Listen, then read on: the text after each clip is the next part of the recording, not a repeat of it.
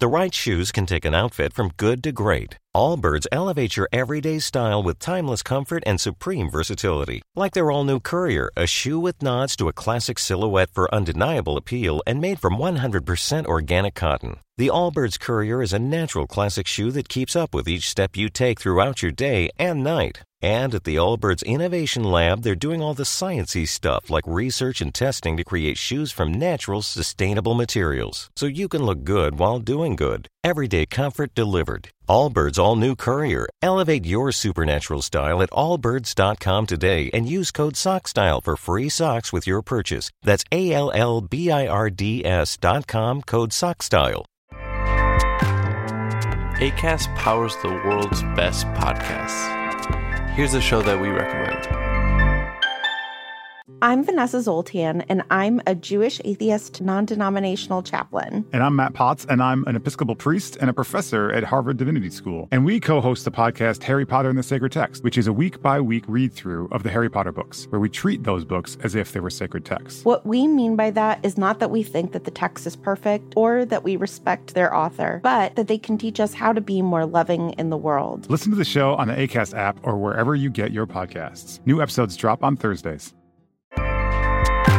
ACAST helps creators launch, grow, and monetize their podcasts everywhere.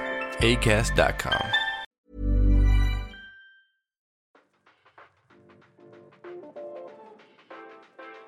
Hola a todos, bienvenidos a Wrap It Up, el podcast de tecnología audiovisual en español producido por Cinema 226. En el Wrap It Up de hoy continuaremos con la serie de Harry Orbiter y nos enfocaremos específicamente en el sistema operativo iOS. Vamos a ello.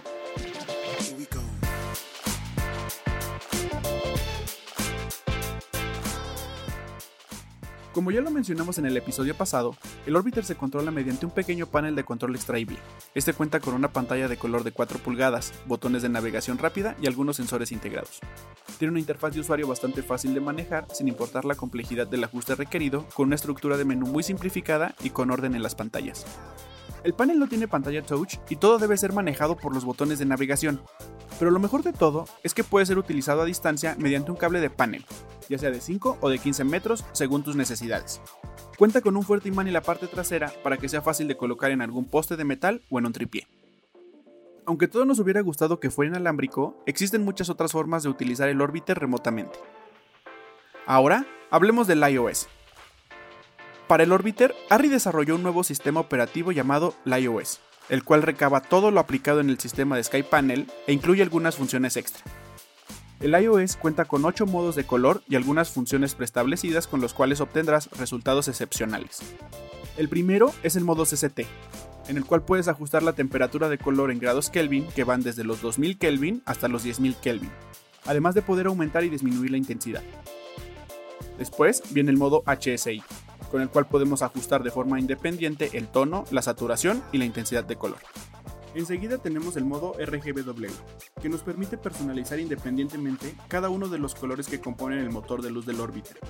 Esto nos amplía por mucho la gama de colores que podemos replicar. Con el modo de coordenadas XY, podemos marcar exactamente las coordenadas en el eje X y en el eje Y para crear colores o hacer coincidir con otros dispositivos. En el modo Selección de gelatina, podemos navegar por una amplia gama de filtros de Roscoe Lee y escoger el adecuado para nuestro proyecto. El modo de coincidencia de fuentes tiene una amplia variedad de fuentes de iluminación preestablecidas. Estas se dividen en incandescentes, fluorescentes y de descarga. Esto resulta útil si es que necesitamos que el orbiter imite un tipo de luz o condición de luz en específico. El modo de efectos nos permite recrear una variedad de efectos de iluminación y adaptarlos como mejor nos convenga. Dentro de estos efectos podemos encontrar el clásico luz de patrulla, luz estroboscópica, luz de fogata, entre otros. Con el nuevo modo de sensor de color, el Orbiter puede leer el color de la luz ambiente que lo rodea y reproduce el color con una gran precisión. Hay dos tipos de medición, el modo continuo, que medirá constantemente la luz ambiente y actualizará la luz en consecuencia, y el modo momentáneo, el cual solo tomará una medida de luz ambiental en el momento que nosotros lo indiquemos. Ahora hablaremos sobre el control de color extendido. Este permite la modificación del color ya seleccionado, se puede aplicar a casi todos los modos menos a efectos y favoritos, modificando 8 parámetros básicos. Al cambiar el modo, los parámetros actuales se guardan en la memoria del orbiter y se recobran cuando se vuelve a activar este modo, incluso si el orbiter se apaga. En el apartado de favoritos podremos almacenar y encontrar hasta 246 colores o efectos de nuestra propia selección. Todo lo que debemos hacer para guardar un favorito es dejar presionado el botón de modo y listo. El Orbiter soporta cuatro curvas de atenuación. Estas son globales ya que se ajustan a través del panel de control y también por DMX, Wireless DMX y ARNet. La primera curva es la lineal. La intensidad cambia proporcionalmente al codificador o al valor del canal. La segunda es la curva exponencial. Es la predeterminada y esta se recomienda a niveles de intensidad bajos, ya que la resolución es más alta a niveles de intensidad bajos y más baja a niveles altos. La tercera curva es la logarítmica. Esta se recomienda a niveles de intensidad altos, ya que la resolución es baja a niveles de intensidad bajos y alta a niveles de intensidad altos. La cuarta es la curva S. En esta, la resolución es alta a niveles de intensidad altos y bajos, pero baja a niveles intermedios. Por último, platicaremos de los tres modos de operación que mejoran el rendimiento del orbiter dependiendo de las necesidades del proyecto.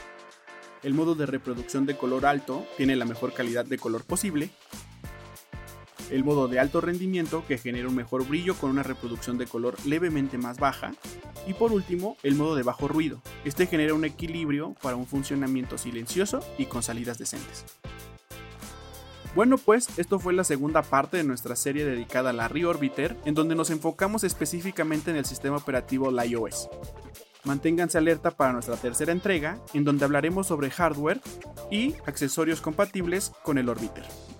Hasta la próxima.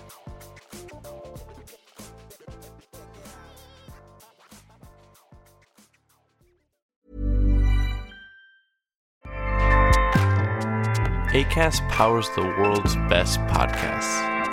Here's a show that we recommend.